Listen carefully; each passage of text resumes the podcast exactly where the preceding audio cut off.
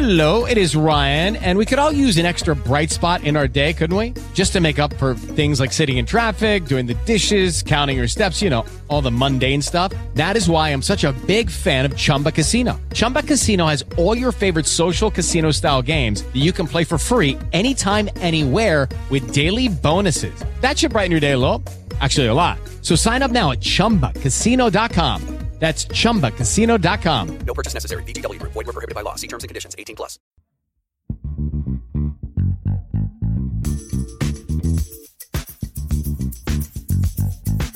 Building downtown. Building downtown. Building downtown.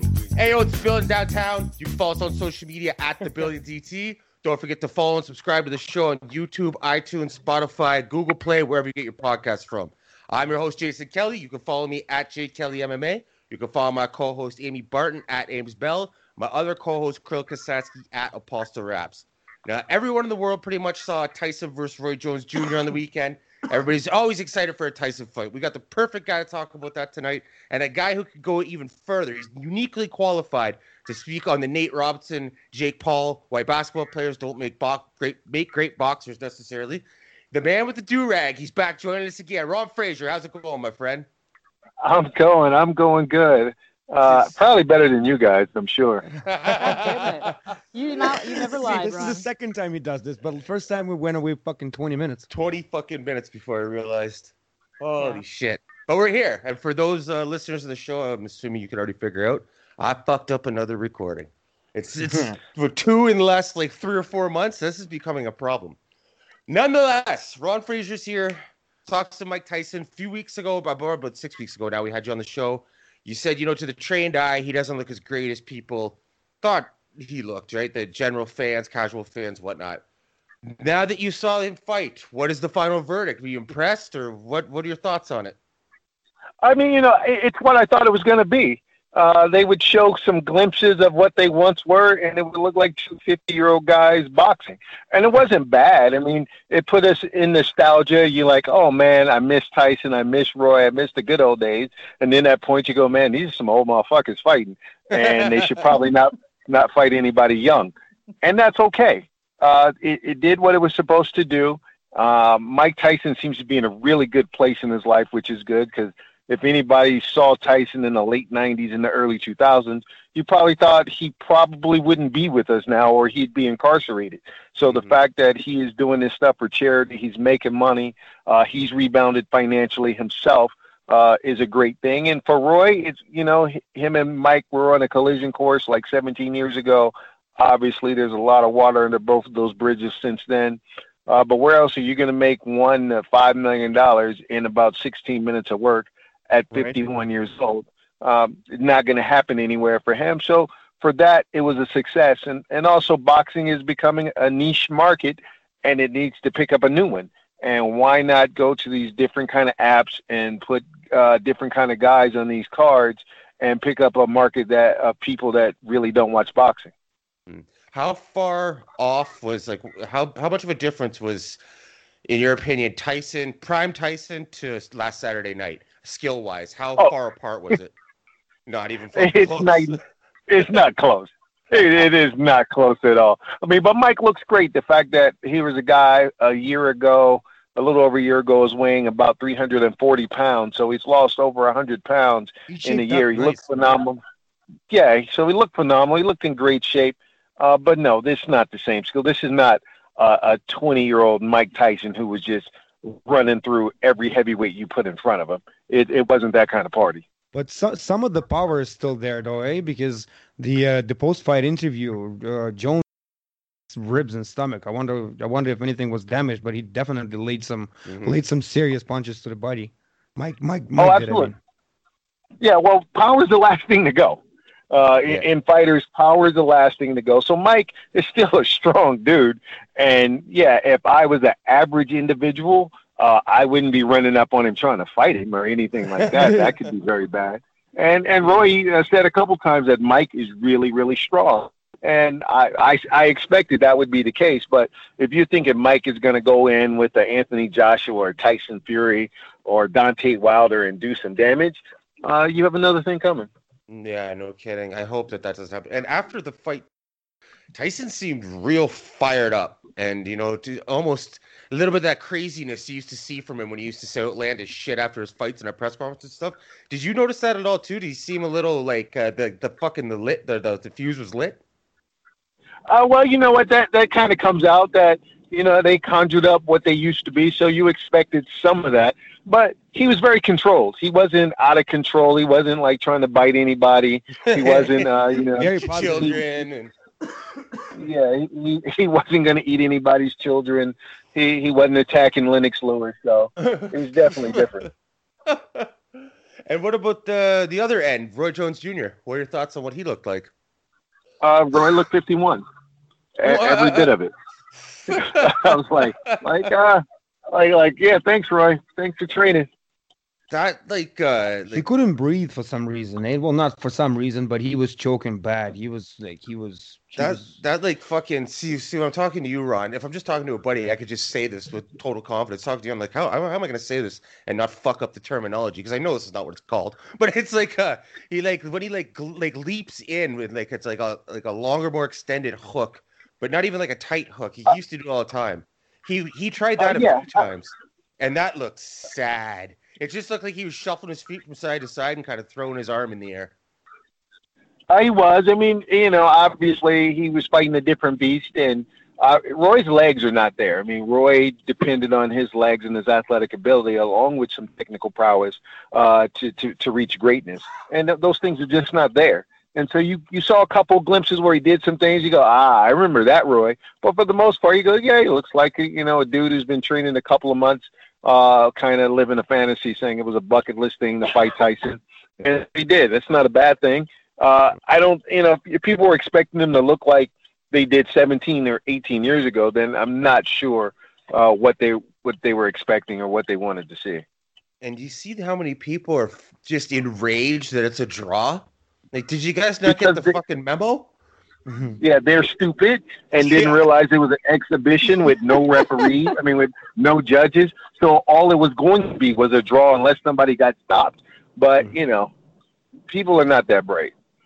Oh, I, I noticed. God, did I notice? I'm actually glad nobody got dropped because I like both of them guys, and I don't think that would be a good comeback for after getting knocked out at that age. You know what I mean? No, that can't be good for you. Yeah, absolutely. I was I was concerned about that. I didn't want to see either one of them get hurt. Uh, you know what? They, they they have families. These are fathers and and husbands and all that sort of stuff. Now their prime days are behind them, so you definitely didn't want to see anybody get hurt, and it wouldn't have been good for the sport. I mean, I I know people don't understand, but last summer. Uh, you had two guys that basically, you know, got killed on national TV in boxing matches. If one of these dudes would have got serious hurt, that would put serious damage to the sport going forward. Yeah, I was surprised too that there was no fans. I know that that's not a thing that's going on right now, but I figure if these two are gonna dance, you're gonna figure out a way to at least have some people there. It, I thought it was really, really strange, especially from Everything was dark though. Maybe they were hiding people in the dark. You know co- what I mean? coming up as a kid watching Tyson. I remember when I was a kid, and those fucking those arenas and stadiums, not stadiums, but arenas, they were packed, and it was Oh, booming. But yeah, it was it wasn't even like UFC. It was it was a lot more different. I found I found that so strange. What about some knockouts Yeah. that do bring fans to the sport? Oh, I see what you're saying. Yeah, it's definitely strange. It's it's definitely strange with no fans, but you know, obviously in the COVID era and California being hit worse than some other states, that Mhm. you expected no fans. But it's different. It's different when you can't really see the people feed off that energy, and uh, you know you can hear everything every coach is saying. Uh, sometimes I like y'all need to shut up because I'll give them bad advice. But is there anyone else you, you want to see Tyson do this with again for fun, or is that that's enough? Uh, you know what? I mean, long as they're, you know, uh, Shannon Briggs, I think would be very, very interesting. Evander Holyfield obviously has called him out. Uh, so I mean, you could do those type of things. I mean, he seems to be in good shape and, and good spirits and can handle himself fighting another fifty-plus year old guy. As long as he stays away from, you know, you know, some some forty, some late thirties and late twenty year old guys, and he'll be fine. Hey, maybe I don't know how old Butterbean is, but everybody used to talk about that kind of fight. I think I think that would be fun. Fuck Fucking Butterbean. Yeah, Holy. I bet you if they do another one, it would probably be Holyfield. Holyfield looks great too. Mm. Yeah, Loses Holyfield looks great, but you know, I know Lennox Lewis is talking about coming back, so I mean, he could do things like that. But long Dude, as it's like they it's like an it- actual masters league. it is, it is, and if they can make some money, because some of them uh, has hit some financial hard times, if they can make some money, why not? And put some of these YouTube guys on the undercard, you know, with big followings, you know, why not? Well, What are we get? What's it going to take to get you on one of these cards? A lot of money. Yeah, you give me you give me Nate Robinson's purse of six hundred thousand, I would do it. Like shit, I would too. Let's go. what, what, what would you want? Would you want a YouTuber, an athlete from another sport, or a retired boxer, Or a cab driver. or a cab driver? Uh, I'd I'd prefer to go like Julio Cesar Chavez and find a cab driver. But you know, well, I maybe an Uber Eats guy. We're kind of moving up in the world. yeah, you know they're probably they eat a lot. Probably they snack. They probably do nothing but smoke joints, deliver food, and get get some eat at every stop. Snatch some of your fries. See, it, Oh yeah, definitely. that would be a- perfect. That would be perfect because we'll both be really tired about the second round. So that would that would be perfect. You know, if I got about real like ninety seconds of real violence, if they survive that, we'll both just be really tired the rest of the way. and you'll have food there because it's an Uber Eats guy. Absolutely. So I think that's a win-win. Only That's a only win-win. if Snoop only if Snoop is there to call the fuckery. Yes, yes. Snoop, I, I know a lot of people were down on Snoop, but I actually loved that line talking about it looked like his two uncles fighting in the backyard barbecue, and then saying, "Grandma, they're fight, they're they're fighting again." I thought it was funny. I know a lot of people were like they're down on it, but I was like, "You you guys are taking this way too serious. It's not that serious. It's an exhibition. They don't have any judges. Uh, it's two minute rounds with twelve ounce gloves. Uh, so let's have fun with it." I mean, fuck. Let's Sugar. Ray wants to fight Moro. What's going on? You know. I think Moro takes him. I know. yeah, you remember when Snoop was working for uh, the Dana White Contender Series, and he him and No, that was bad. yeah. Yeah, yeah, no, that was bad. Now he's out of his, Shit. you know, he's he's out of his element if he's calling real fights. Uh, you know, where you need them to have some knowledge of something. He has no knowledge of combat sports, but he has some good one-liners. He's friends with a lot of boxers. He's, you know, he watches the sport, but he really has no real knowledge of it. So, you know, putting him in an exhibition style style fight is good, but if you put him in some real, then I'm going to expect some different stuff from him. Yeah, especially Contender Series too. You know, because those are guys that are on the come up. It's like they, to them, everything matters, right? They want everything right. They want to get to the point where they're doing that. The interview with Joe Rogan. You know, if you if you're doing an interview with Joe Rogan, your career is on the right path. Then and you know, they, I think they definitely took that thing to heart. Yeah, absolutely. that's that's where you want to go. Speaking of uh, spectacles, fucking Nate Robinson and Jake Paul. First of all, what are your thoughts on on things like that? Where you know Jake Paul, this YouTuber, is now boxing, and he he's going around saying he's saving boxing and shit like that. Do you take that seriously at all? Uh, I don't take it serious, but uh, some boxers are. Uh, A- Antonio Tarver, former champion, is taking it real serious. And he's like, "Yo, if you think you're that good, uh, I'm willing to fight you." And and that would be all bad for for him at this point. And I, I he is taking boxing serious. He's been doing it for almost two years, but you know he's light years behind uh, what a real boxer or a high level amateur would be doing. Uh, as far as the Nate Robinson fight, it was all bad. I didn't like it because one, I know Nate a little bit. He's a good dude. Uh, he let his ego get the best of him, and he got bad advice. Uh, whoever's coaching him, uh, that shit was horrible. Uh, one, why would you put him in there with someone who had almost two years of experience compared to 10 weeks and someone who was two weight classes above him? If Nate was going to do this, uh, Nate should have been fighting at like 168 pounds. And Nate's really only 5'7, 5'8. I know what they list him at, but there's a picture of him standing next to Floyd Mayweather in the picture, and Floyd Mayweather looks like he has him by an inch. So why Wow. would you put him in there with somebody 6'2 that's more experienced, that's younger, bigger, and stronger? That was bad. It made him look bad. Uh, can boxers make that transition? I mean, can basketball make transition to boxing? Uh, yeah, some of them. I've trained a few. I mean, had he fought somebody like uh, Glen Davis, or Glen Big Baby Davis, who has been been in and out of boxing gyms for about 10 years and he Yeah. destroyed him like that, that would be something different. But to fight an older guy who has been training only 10 weeks and look like he's never sparred in his life, uh, you know, it just made Nate look bad and it made, you know, the YouTube guy look way better than he actually is. Yeah, it made Nate look. That's what I'm bad. saying. I, I, like, d- d- no offense to Nate, but that was horrible and that was funny. And you know what I mean? He, he got lit. He he was he was wide open and everything. But the thing about the, the the thing about it I love the most is the YouTuber is going out now saying that he wants to fight McGregor, and I I really think that's going to be a shitty deal for him. What do you think? it, it it could be a real shitty deal for him, but he'll get a giant paycheck. I mean, he got six hundred thousand. I don't know uh, what they're if they get part of pay per view or not. But if he does, he could make a couple million, uh, you know, doing these things. So if you fight a guy like Conor McGregor, it would be another spectacle, uh, and he could make tens of millions of dollars. So I'm not mad at him for trying to promote that. Uh, but you know, But I think I he's trying to say that he's a he's a legit fighter and he can actually challenge McGregor. That's what he's saying. Uh, he he, he well, thinks he I can take mean, him. well, well, right now he's got two professional boxing matches, and McGregor has one. So He might think, you know, he might think he can take him, but it's something that they can sanction. And he's still a bigger, stronger, younger guy.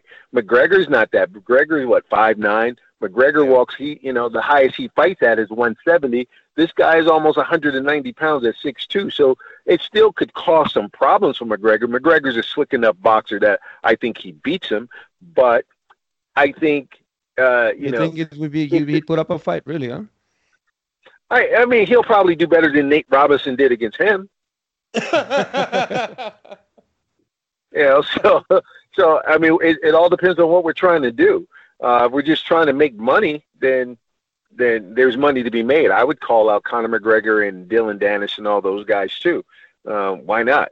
Uh, I wouldn't call out Canelo. I think he's trying to get killed in the first That's round. what I was gonna ask you. What do you think about that?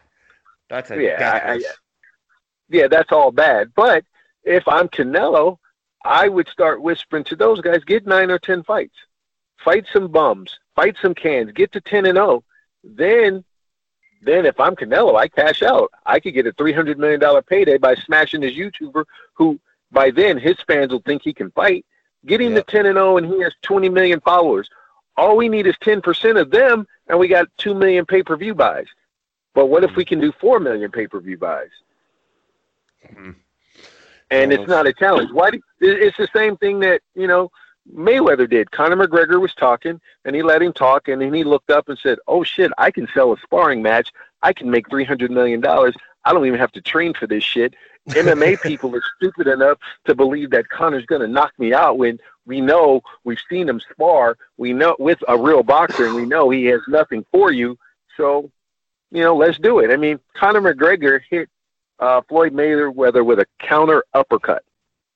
Had a legit boxer hit Mayweather with a counter uppercut, we are still counting. He would still be free. He'd be laying beside Nate. Yeah, you know, I'm I'm just like if if if Manny Pacquiao hit him with that shot, he's knocked out. If any of the last ten boxers that Mayweather fought hit him with that shot, he he's knocked out. But it was McGregor. He knew McGregor had nothing to offer as far as boxing is concerned, but Mhm. he knew that they could sell it. He knew that he could make a lot of money doing it, and that's what he did.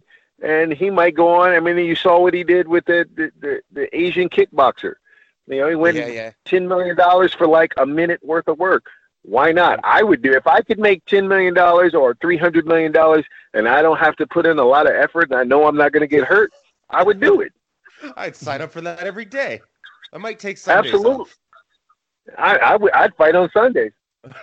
Even on the Lord's Day. No. Absolutely. Yeah, I mean the Lord giveth.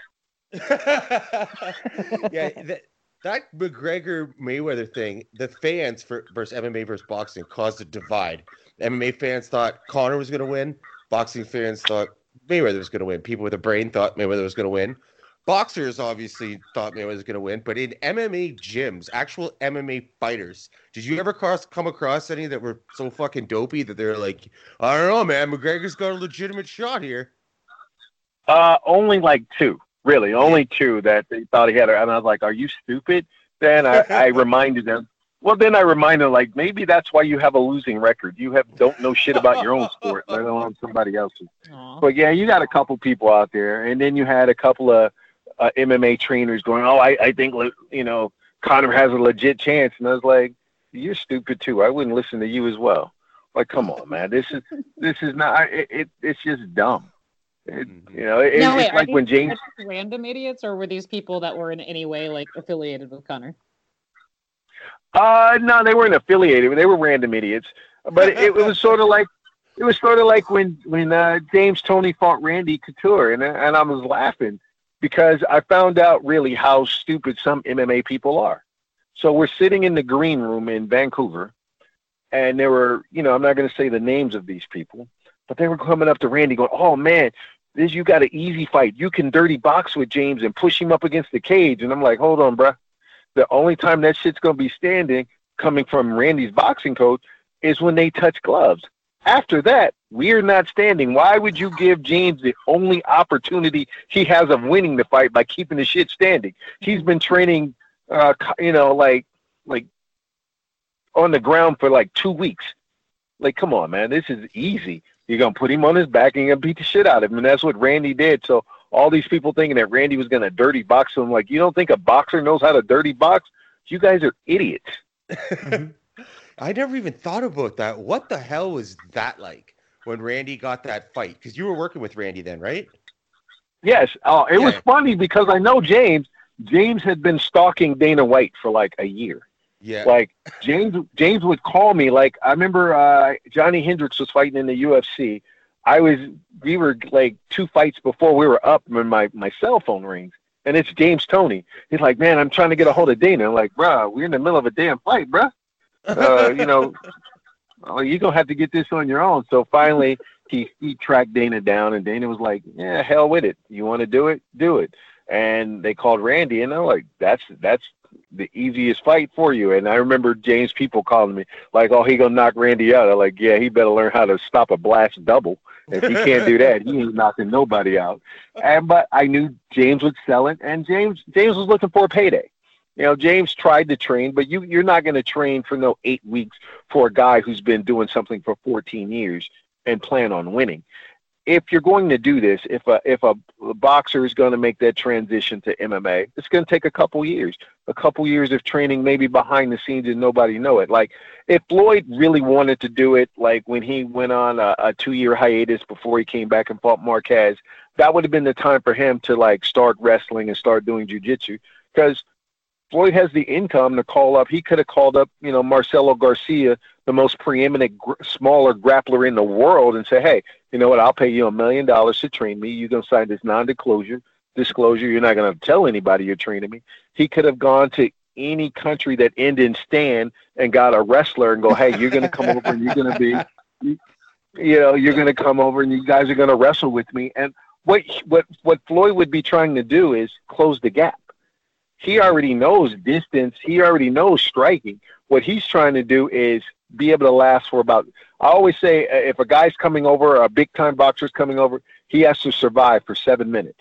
He has to be able to stuff a takedown or be able to get uh, create a scramble, and then start making his MMA dude thinking, "Oh shit, I got to do nothing but stand with this guy now." Now the mentality and the psychology of the fight changes a little bit. But if he can't survive that first seven minutes, or he can't, you know, once he gets taken down and gets trapped like James Toney did, then it's all over. Unless they do something really stupid, uh, you know, like you know, Tim Sylvia did, and and fight a boxer, and then they they, Ah. they were going to fight him with boxing rules, and they said nah, the the Illinois Commission, you know, wouldn't go for it. So then they had a gentleman's agreement in MMA to keep it standing. So you're going to keep it standing with the former heavyweight champion of the world Mhm. and then throw one kick and then get blasted in your head. They're like, come on, dude, that was Mhm. dumb.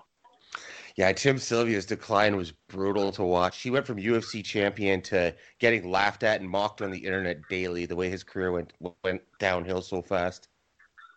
Yeah, Uh, but you know, so but you got to look at the people who's mocking. Everybody, you know, it's easy to sit back, you know, in your in your grandmother's basement and, Mhm. and talk shit about people, but you're not willing to put it on the line. Like, you know, I give Nate Robinson this. Yeah, he got knocked out, but he had the balls to get in there. A lot of people who are making memes about him.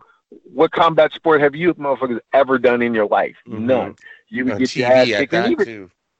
The Absolutely, lights and then- and everything. That's that, that's more. That's even, that's another element you got to deal with. Absolutely, and even you know, I one MMA fighter that I know, and I did. He was talking like, "Oh, you can't play boxing." So I mentioned to him, I was like, "Dude, you're three and eleven. You got beat up by people that were, you know, your size, your weight in the sport you do. So who the fuck are you talking about?" But he made six hundred thousand. Motherfucker, you ain't made six thousand in your entire career if you combined all your your purses together. So you probably shouldn't be sitting on. You probably shouldn't be sitting on somebody. He had the balls to do it. It wasn't the right fight. It, I, I thought his management and those people weren't looking out for him. Uh, but you know what? He still had the balls, and you give him credit for that. And his ego got the best of him because he thought he could, like, fuck it, I can go fight. Like, nah, bro, it takes a little longer than 10 weeks. Uh, this is not playing basketball. You do get hit in basketball, but not like this. Not like this. no, definitely like this. When James Toney was, because he was publicly terrorizing Dana White, and uh, he gave Ariel Helwani a hard time every time Ariel was trying to do an interview. Did he ever taunt Randy or come try to fuck with Randy, like when he crossed paths with press conferences in Vegas or anything like that? No, he didn't. He didn't come into our gym. I mean, he talked shit in uh, on the uh, the countdown interview. Actually, I think that's up on YouTube. It's pretty funny. I mean, he talked Yeah. a lot. He needed subtitles by that point. You know, Oh, I remember that. James is. I remember Yes, that. Fucking speaking English and there's subtitles there. Oh, yeah, so you know. But other than that, we had fun with him. I, I went back at his camp a little bit, but James was looking at a payday, and actually, people don't understand. James d- didn't make a whole lot less than Randy did for the fight after the pay per view sales were. So you know what? His agent scored a win. He wasn't going to ever win that fight, but his agent scored a win. They got a they got a good payday. He he got paid more for that fight than any boxing match he could have got at that time. You know, and James is a legend. I, I love James, and he's one of the best boxers to ever do it. He's going to be a Hall of Famer, but he also ate his way out of uh, being a bigger star than he should have been, could have been in boxing. I mean, this guy, if he could have stayed at 168 to 175 pounds, he he was hard to deal with. Hard to deal with. It's funny we're talking about Randy because last night Amy got a message or a message request on Instagram from Randy Couture. Amy, do you have the message handy? I do. I get these all the time. It's so embarrassing for everybody but me. Um, I, seriously, I don't know where these people come from. This is amazing. I'm just going to read it to you, Ron. it's obviously not Randy. For Yeah, the no. listeners, it's all it's not, it's not Randy Couture, but they're No. pretending to be. No, this is ZX Natch instead of XC Natch. So, um, Nice. this this Randy says, "I'm sorry, my dog is licking something on the floor that she shouldn't be eating." Anyway, um, this this Randy says, "Hello, pretty. This is Randy Couture. Firstly, thanks for being a fan. I need to inform you about and and I'm reading this verbatim." About and this, and you need to be serious. Stay away from the fake people. They scam and duped many of my fans in my name. It sucks. I never chat with anyone or give out my private identity to anyone. They made me chat to you because I need to safe and try my best to inform the few I can. So please be very careful. They keep sending messages every day to all my fans. Please private your Instagram page so that they won't have access to chat to you again. Many of my fans cry in my DMs every day and keep telling me they scam them on my name. I never do that. Please be careful. Thank you. Son, yeah, no. Weird Yeah, that it doesn't say please send money afterwards. I know. right. Yeah, Randy gives no fucks. I know. Like- I know. That's why it was so Yeah. funny. And I was, was like, I was so saying to. Jason, I was like, dude, first of all, the day that Randy spends that amount of time typing something to his phone, um, first I mean, all, he would he would yeah he would type something through his phone, but that would be on his page that he was typing for everybody. Like he wouldn't have put it in a DM. He would have just made it a regular message, and it would have been for everybody. Like, hey, somebody's got you know copying me, and you know look out for it. But we used to laugh because back in the MySpace days, Mhm. there was Mhm. like nine million Randy Coutures out there, and I would friend them all. I would because I just wanted to see if they would talk to me, and they would. And some of them, some of them, like, yeah, I'm I'm glad you're a fan, and I would just ask them stupid shit just to see if they would respond, and then then I would catch them in a lie, and then they would delete their page. Yep. You know what? I- 'Cause I back, like- back when I was more involved in MMA stuff, um, I would do the same thing because like a lot of times people would do this and impersonate somebody, and it was somebody I actually like a fighter I actually knew, and so I'd Yeah. be like, "Oh, really? Go on." And uh, and it was a lot of fun, but like the, this, Yeah. I get these all the time still, and I Oh, don't yeah. like even I just it's it's funny, and I'm just like, God, dude. The problem is though, there are so many fucking people, like you were saying earlier, a lot of stupid people out there. There are plenty of people that would see that and be like, "Oh my god, Randy just followed me and DM me. Holy shit. Oh yeah. Oh, I- I had a dude. Uh, I was watching some UFC fights at a, a sports bar. I knew the owner, and he was like, "Coach, if you ever not, you know, don't have any fights and you have some downtime, come in and and watch some fights." So it took like a year and a half, and I did. So I go in, I'm watching the fights, and this dude, he looked the part. You know, he had a cauliflower ear that I believe he gave to himself. Um, he was tatted. He was tatted up and he's telling every he's telling his group of friends that you know he's uh, Randy Couture and Forrest Griffin main sparring partner. So my ears perk up because I'm like, "Are you fucking shitting me?" Nice. like, all right, so I'm gonna see how far he's gonna go before. If he just says a few things and don't say anything, then I won't say anything, and I'll let it go. But he keeps talking and he keeps uh, coming off like he's a badass. So just so happened a BSN commercial comes on, uh, and they used to sponsor Forrest. It's me and Forrest hitting mitts. So uh, I look at the dude and I go, uh, "So, what did Randy's coach say about you beating up him and Forrest like that?" So he's still not getting, not recognize that I'm the dude with Forrest on TV. And he's like, "Oh, you know, he didn't say much." Uh, I like, so really, I'm like, you're beating two fucking champions, and he's not trying to get you in the UFC. And he's like, "Nah, you know," he's like, "I don't really like him all that much anyway." Like, you don't? Like, what did I do to you? You're like, what? Did he get it? Like, yeah, Come what the fuck did I do to you? Uh, considering that you don't know who the fuck I am, and I'm Randy and Forrest coach, you moron. And he he's like, what? No, uh, like, well, you can look on the screen. That's me and Forrest. But if you need me to like show you pictures, I can. Mm-hmm. And then he he left his friends. He didn't even say bye to him. Aw. He just left. and then apparently he had been coming into that bar, and they believed it because he looked the part. So they had been giving him free food and stuff like that. Like, dude, don't ever get that dude anything free. Make him pay if he ever shows back up here because he's not a fighter. again.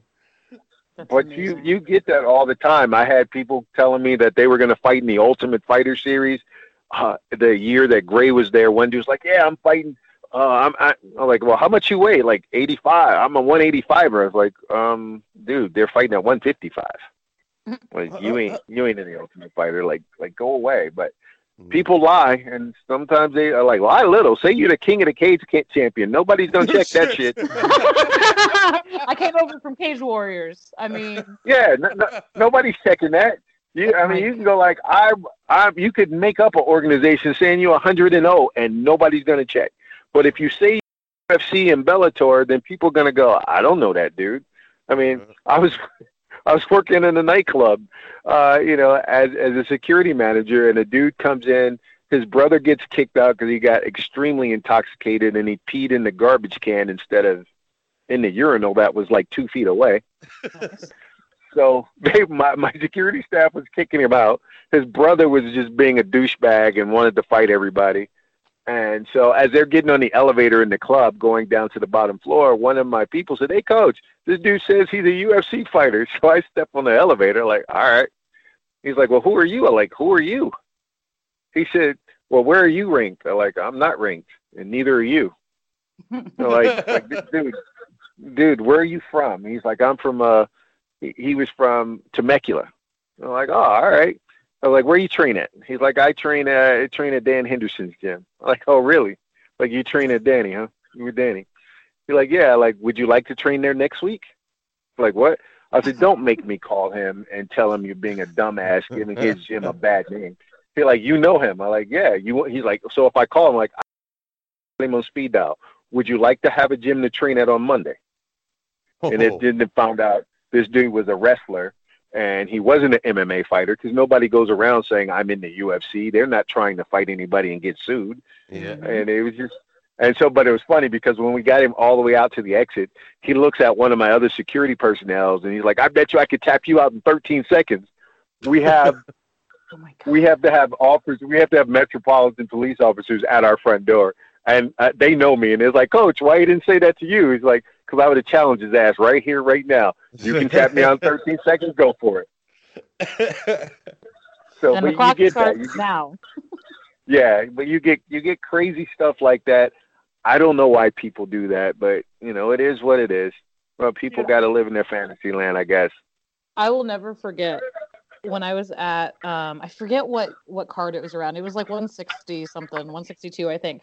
When Uriah and Phil were trying to do the MMA combine thing at the expo that year. Yeah. And so at the time my boy my then boyfriend was a media guy, so I was getting dragged around to all of this stuff. And so we spent a lot of time with Uriah and Phil and they had a break from like the combine thing and there was just some like open mats out in the middle of the expo people were wrestling or whatever i'll never forget this as long as i live. I'm sit i'm sitting there behind a bunch of people listening mostly to people talk. I wasn't really watching the wrestling. Um i was just kind of hanging out waiting to leave. And this fucking guy in front of me was telling i don't know who he was with his friend his whoever it was. He was going on about how he was how he interviews people which here's the thing like my boyfriend at the time was one of the main media guys. I was involved in Right. media so like i don't know any everybody and every single person but like they hear this guy talk you'd have thought it was ariel right and Right. so i'm listening and i'm just sitting there dying and i'm like okay all right and finally i don't even know what in god's name possessed him to make this part of his story but he launches into some fucking story about how it's a real shame Mr. Wonderful isn't here right now. That's what we call Phil. And like he did, it was just like this whole fucking thing. The best part of all of this is, and as I swiftly took a picture of and posted all over the internet, as he's having this pretend conversation with whoever this person was with him, Phil was literally standing maybe three feet in front of him watching these people wrestle. Maybe and and so I let it go on. I mean, I wasn't involved. Dude wasn't talking to me. But uh, but I'm sitting here listening, and I'm dying. And I we had been out drinking with Phil the night before and all this stuff. Anyway, we just seen him for hours doing filming stuff for the website my boyfriend worked for. So finally, I, I let it go on for like ten minutes, or it felt like ten minutes. And I finally was like, Phil, and he turned around. He was like, Hey, where are my shades? And he came back. And this dude who just got done telling the story about Mr. Wonderful, as we call him, literally turned around on his heels and just walked directly away from whoever it was he'd been telling this entire story to. I never saw him again. I don't know where he went, but it's the same shit where like the, you know you know he wasn't trying to like flex on anybody or threaten somebody, but like you're literally standing three feet behind this gentleman who you're referencing as if that's not the name on the tail of the tape and he's actually your friend, and you don't even recognize him. Well, he went back to his mom's basement. He took out some takeout. and he went back home. Oh, I mean, where else so- she gonna go? It happens in every sport. Uh, I was dating a young lady once uh, who worked for South uh, Southwest, and we were in Phoenix. Yeah, we were in Phoenix. We had just watched the Phoenix Suns play. I happen to know Cedric Ceballos, so Cedric drops us off at the airport. Uh, she goes uh, into the gift shop to get something, and she's like taking forever. Well, some dude who was about six ten walks into the gift shop, sees her, thinks he's going to hit on her. And so he's telling her he is Cedric Ceballos and he plays for the Phoenix Suns. So I walk in and she's like, hey, she's like, Ron. She's like, I'm like, what? She's like, uh, said here, you know, plays for the Phoenix Suns. And I just start laughing. I'm like, wow, bro, I like your timing is shitty. I like Cedric Ceballos. You know, I like Ced just dropped us off at the airport, bro. I like I like any other day that might have worked. I like, and you're also like three inches taller and a lot uglier. But I- I'll let Ced know. He's got a fan. I got I got a good one. I was uh, this building I used to live in. This the chick that lived above me Uh, I'd hang out with her, party with her sometimes and stuff. She had this party the one time. She dated just the lowest form of society. And she was dating this guy from London, Ontario, Team Tompkins, Hominick, Stout, all those guys, right? And I'm like Yeah. an hour from there. And I developed a, a good relationship with Shawn and then went on to with Mark, Sam, Chris, all the all those guys. So we're partying and stuff, and this guy says, so "You you cover MMA and you used to compete and this and that." And I'm like, "Yeah, yeah." He's like, "Yeah, I, I fight in the streets. I'm too too vicious for that shit and all that stuff." I'm like, "Oh yeah, yeah, I've heard this before." And then he asked me if I know Mark and Sam and all them, and I was like, "Yeah, yeah, I've heard of them." And he goes, "I broke Sam Stout's jaw one time. I walked in there, said, "Give me your toughest guy." Boom, one punch, broke his jaw, knocked him out. My buddy's like, "Yo, why don't you call Sam?" I pull up my phone, pretend I'm gonna call Sam. The guy stops. He's like, "No, no, no." He's like, "You know who they are. He won't even remember. You broke his fucking jaw in his gym, and he's not gonna remember. Come on, guy. Holy shit, yeah." What a Yeah, story. Like, you you, get- picked the wrong guy to lie to. You know what? He probably goes around at house parties in London talking that shit for years, and nobody has, you know, a direct connection to them like that. He didn't think that was Yeah. going to happen, and I wouldn't have called Sam anyways because that's stupid. But fuck, you picked the wrong night, the wrong party, and the wrong person to say that to, buddy. Oh, absolutely. We used to get that all the time when Extreme Couture first opened up. Every time there was a major pay per view, our phone, you know, our voicemail would just be loaded with calls. Everybody wanted to fight Randy. One dude came in the gym. He said he was 85 and 1 in street fights. I like, Was like, bro, you need a hug and a role model, bro. Like 85 and 1. Like, come on, no one. Who the fuck counts their street fights? First of all, and I was like, have you ever like have you ever been arrested? He's like, no. Like, then you ain't been in no eighty five fucking street fights because I know people that's been in street fights. Most of them have assault charges. Yep. And then uh, and then another dude said he was twenty four and one, and I wasn't sure if it was street fights or actual MMA fights. But I told him he's like, I want to fight Randy. I said, have you, you know, I was like, have you avenged your one loss? He's like, no, I like avenge that and call Dana. Motherfucker, we don't make fights here. You got to get into the UFC first. but you you got that all the time. I mean, people talk about this too vicious for for the sport. I'm like, all right, uh-huh. all right, tough guy. Actually, it almost got me fired once. I'm going to tell this story. Yeah. Oh, it, I no, love it wasn't going to be. Frazier. It's my All right, favorite. It wasn't going to really get me fired, but we had this guy. So I come into the gym. Uh, me and me and Shawn are coaching. All right, so I get in. I get in a little before Shawn, and my front desk people said, "Hey, there's this guy who wants to spar with the pros," and they're like, "All right, does he have any experience?" He's like, "No, but you'll know his skills when you see it." I'm like, "All right, here we go." So uh, he's like, all right. He's like, yeah, you the coach? I'm like, yeah. He's like, uh, I want to spar with you guys today. I was trying to get to see if he had any experience. He's, he, he was like, no. I was like, well, what's your name? He says, my name is Lord Ligerclaw. Like, what? like, what? He's like, Lord Ligerclaw. He's like, yeah, coach, I'm going to combine all the world's religions. And so I need an army of fighters. So I'm going to combine all the world's mixed martial arts as, as well. I'm like, oh, you on some good shit. All right. You can spar. I don't care. You signed a waiver? He's like, yeah, I signed a waiver. So I made sure that that shit was filled out correctly because I didn't want to be responsible for anybody's death. So Shawn comes in, and so I'm telling Shawn, I like, I like, are you sparring today? Because sometimes Shawn would would would uh, put in work with the guys, and he's like, nah, well, I don't think so, coach. I'm like, no, I need you to spar today. He's like, he's like, why? Like, we got Lord Lager Claw over here. He says, say no more. So Shawn, Shawn, Shawn kicks this dude in the body about 30 seconds in, drops him with a liver shot to the body. Oh, Dude never spars again, but he would go into the where our strength and conditioning area is, and we had like sledgehammers, and he was like, he would tap his elbows with the sledgehammer. So I'm like, I can get Randy's elbows really sharp. And I'm like, all right, oh, buddy. God. like like like please stay away from my boss. And he would do somersaults backwards and forwards in the cage. It was just a spectacle. And we were laughing but one day he cornered randy. I don't know how it happened. I was already had already left. And randy the next day like that dude ever talks to me again. I'm firing you and shawn. Wow. but it was just like lord Lagerclaw. that was one. And then we had the uh the guy who had 400 kung fu and mma fights oh. 400. So he comes into a, a regular uh, kickboxing class that started at 10 a.m. at about 10:45. Nice. So he, you know, the instructor at the time was a fighter, and he's like, "Nah, you can't join class. Yeah. We got 15 minutes left." And so he's talking trash where the coach can't hear him, but the students could. And they were like, "Yo, coach, he's talking trash." Well, you know, the coach was like, "Hey, you don't want to be with these guys. If you got a fight coming up, you want to come back to pro practice." Oh no. So he calls Oh, me. He's no. like, he like calls me and says, "Hey, you know, we're gonna green like this guy." He says he has 400 kung fu and MMA fights. I'm like, 400 what? He's like, yeah, 400 kung fu and MMA fights. I'm like, all right, all right. I like, well, I was like, I'll be working with Randy in the cage, so you guys can't kill him while Randy's in the gym. it's Mhm. Shark Tank Day. I don't know if you guys know what that is, but you get a fresh guy Mm-hmm. every minute. So one person's in the middle, get a fresh guy every minute.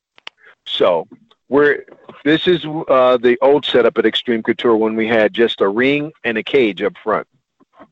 So I'm in the cage with Randy while they're in the ring. So I'm calling out, uh, you know, fresh guy every minute. So I was like, well, if you got 400 kung fu and MMA fights, you can go first. Mhm. So he goes with uh, UFC veteran uh, and now actor Jay Hieron. So he goes Oh, with. Jay. Oh, Jay. Jay. Jay is beating the crap out of him. The dude sticks his head in between the, the top ropes, and Jay goes over the rope and hit him like Jay. He's like, "What?" I'm like, "You got to keep it legal." He's like, "Okay, coach."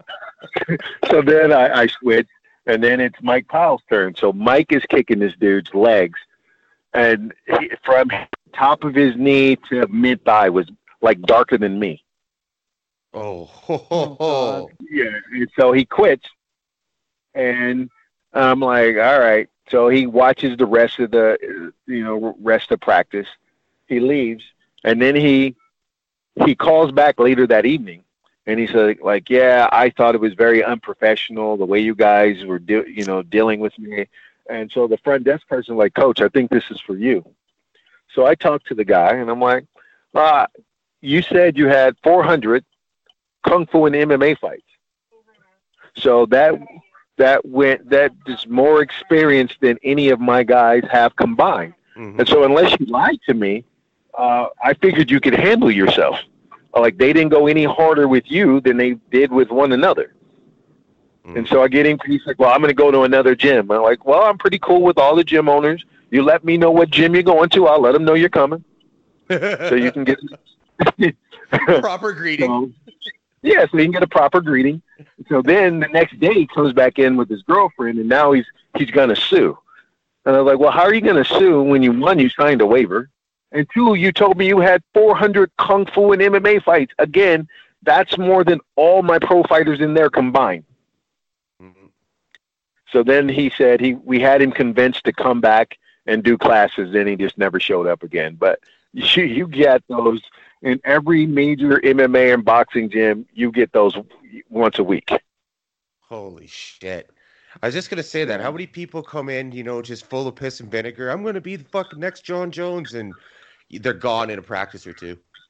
Oh yeah, I mean, you, we had a dude at an amateur fight once talking about he was gonna beat Jon Jones. Like he drove here from Buffalo to have an amateur fight, and that dude got annihilated within like 30 seconds. I, I felt bad for him because he drove all the way from Buffalo to Vegas to Mm. to have an amateur fight and just got destroyed. And like, dude, what are you doing? But you get all kinds. You get people like that, and you know, you just hope they don't get hurt uh, when they're on these endeavors that they don't get themselves killed because at the end of the day, it's it's really not a joke. Uh, you know, people are putting it on the line in, in MMA and boxing and in kickboxing, and you can really get hurt if you don't, you know, mind your p's and q's and don't know what you're doing, and you get in there with somebody who do know what they're doing. Um, you know, I've had referees make mistakes and get people hurt. Yeah. Have you had to save people from themselves too? They want to keep coming back. They want to keep giving it all, but they're just fucking terrible, and they're gonna get themselves hurt, or they are getting themselves hurt. Oh, absolutely. I had Yeah. one guy, uh, he took my boxing class at Extreme. You know, he took one boxing class and then he came to pro practice. And normally you had to be invited to pro practice. You just couldn't take it. And he comes in and he wouldn't leave. Like he just would not leave. He would always come back and come to pro practice. And then he's just getting destroyed. So he goes with uh, Mark Coleman one day. We have little gloves day Oh, on. fuck. And really, it looked like the dude was hit by a two by four when we were done with practice.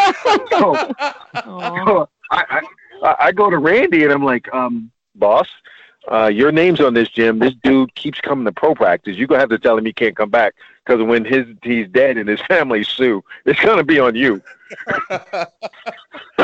Why do these Well, so you- people pick fucking, you know, Randy or, or not Randy, sorry, like Jay Hieron and uh, all these other people that you've listed so far? Like, that's not the fucking guy you want to start with. No, by no means. No. No, it's not, but they're under delusion that they can actually fight. And some of it is, you know, uh, you know, maybe maybe they've had some smokers or maybe they're from a small town and they're the best guy in that town or maybe they've just been punched one too many times in the head or they Up get really, really high and, and it's delusional. But it happens. And so you have to, you know, save them from themselves and then sometimes with fighters. Sometimes, you know, they they get three, four, five fights in and go, man, maybe this ain't for me. You know, and you have to save them from themselves. And and I, I've had to stop fights and go. I've I've looked at fighters and go, they wanted out of fight. Holy shit. Apparently, that's what Joe Rogan did for Brendan Schaub, right? Uh, Shaw, Shaw. I don't Shaw. know. I don't know how to say his name. Robert. Yeah, that was fucking tough to watch. Oh, yeah, and- and Brendan's- no more. Sorry, go ahead, Ron. Yeah, you know, Brendan, uh, you know, was a, uh, athletic guy, former, uh, uh, you know, football player, and he had some success. But you got to want to do this. You got to want to get punched in the face for a living, and it's hard. Uh, I, I think not a lot of people respect any athletes for how hard it is to do what they do to get to the top of your game. It's hard being a UFC fighter. It's hard uh, making a living and the sacrifices you have to make away from your family. It's hard being in the NBA, NFL, boxer, whatever it is. Uh, Olympic level sports, it's hard doing that. The, the time sacrifices, people just disrespect that. And that's what bothers me more than anything else when people think that it's easy, that you can walk off the street. I remember when Tyson was at his best, people were like, oh, I'll fight Tyson for $5 million. Like, well, your family will enjoy it when you're dead. he's going to kill you. Like you don't know how to absorb it. You have your body's not trained to do this. You're getting off the couch talking about holding my beer.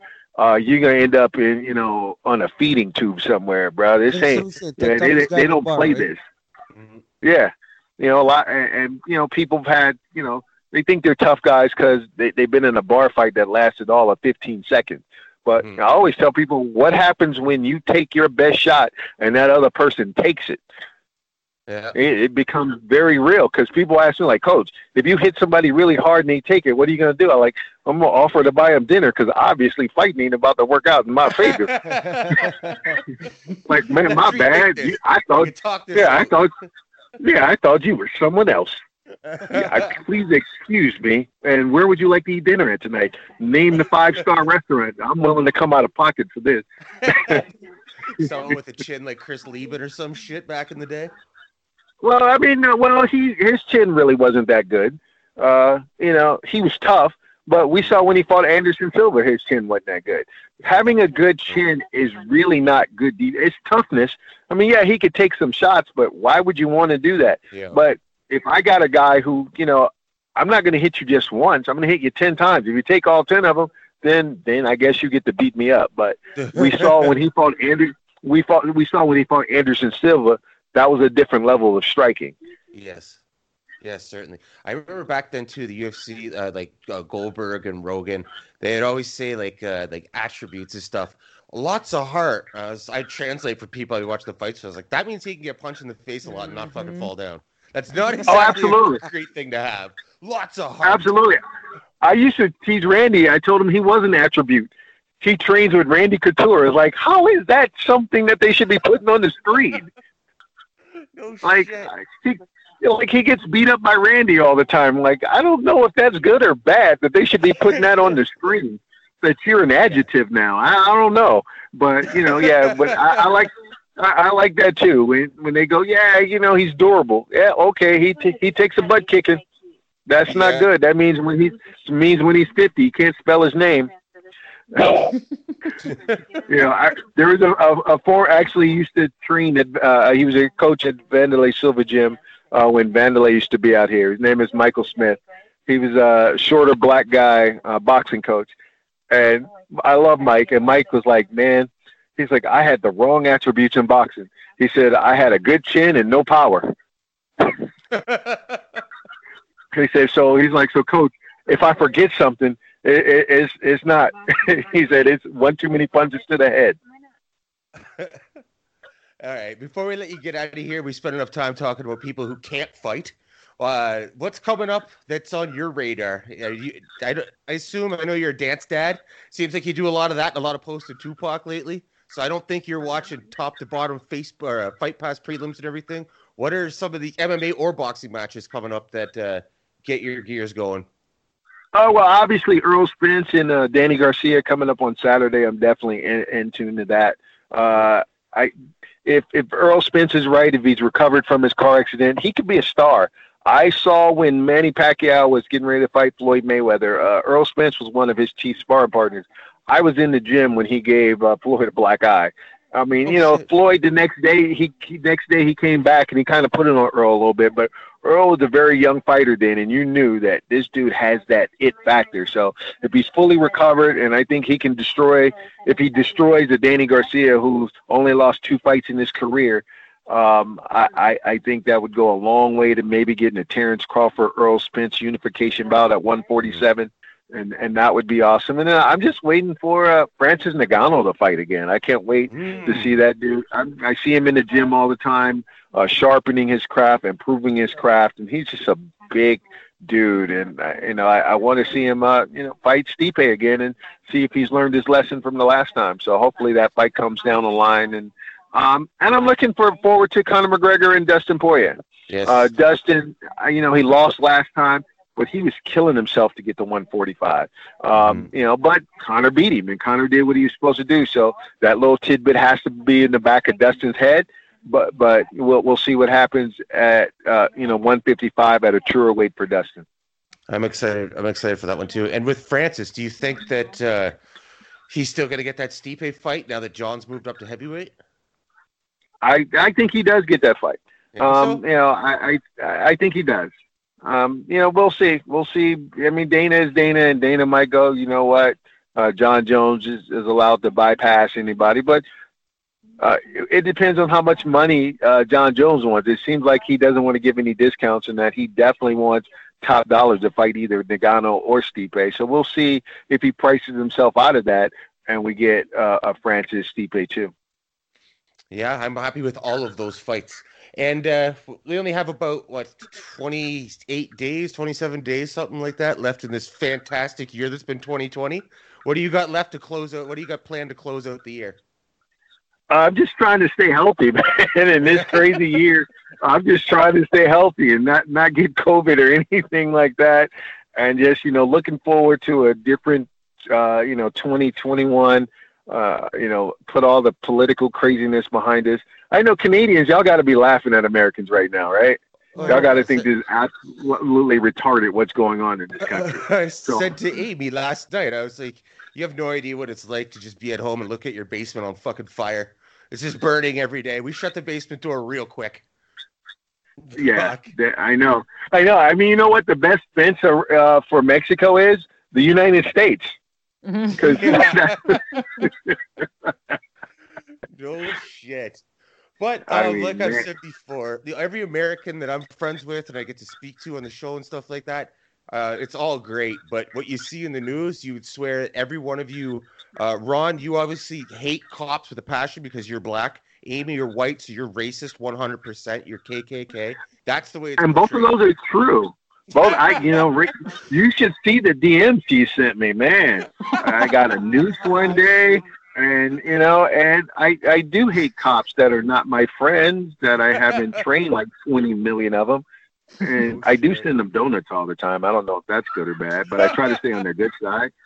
You know, it's funny because uh, here in Las Vegas, I've trained literally probably thirteen or fourteen guys who are now Metro officers. So it, it's pretty funny. Well, story time with Ron Frazier is always great. If we don't get to Wait, get- wait, you're missing one. what's up? Don't you want to ask him about Tupac? Yeah. Oh yeah, you've been crazy with the Tupac lately. Uh, how much of a hip hop fan are you? Oh, I'm a huge hip hop fan, but Tupac is my all-time favorite. Uh, you know, you can't go wrong with Pac. So I get a little nostalgic, and I'll I'll put like 20 videos of Pac. I mean, his his, you know, his storytelling and just the way, uh, you know, he kind of just kept put you in. Like, and he could do any style of, of hip hop. It could be crazy, danceable. It could be something that made you think, or it could make something that fired you up and made you want to, like, you know, go on a drive by or something. But he just kind of had that effect. And he's my all-time favorite artist. We're running out of time here, but I will come back and I will share a Tupac story with you. Just kind of keep you oh, in suspense a oh little shit! bit. Oh shit! We might have to have Christmas with Ron Frazier. Absolutely. All right, my man. I'll be talking to you in uh, the next few weeks or whatever, and I'll have this posted up by tomorrow. And uh, All right. thanks for everything. For Amy You're welcome. Kirill Kasatskiy, Ron Frazier, I'm Jay Kelly. This is the building downtown. We out. Peace. Peace. All right, Ron, we'll let you run. Building downtown. Building downtown. Building downtown. Building downtown. Hey guys, it is Ryan. I'm not sure if you know this about me, but I'm a bit of a fun fanatic when I can. I like to work, but I like fun too. It's a thing. And now the truth is out there. I can tell you about my favorite place to have fun Chumba Casino. They have hundreds of social casino style games to choose from, with new games released each week. You can play for free anytime, anywhere. And each day brings a new chance to collect daily bonuses. So join me in the fun. Sign up now at chumbacasino.com. No purchase necessary. Group. Void were prohibited by law. See terms and conditions. 18 plus.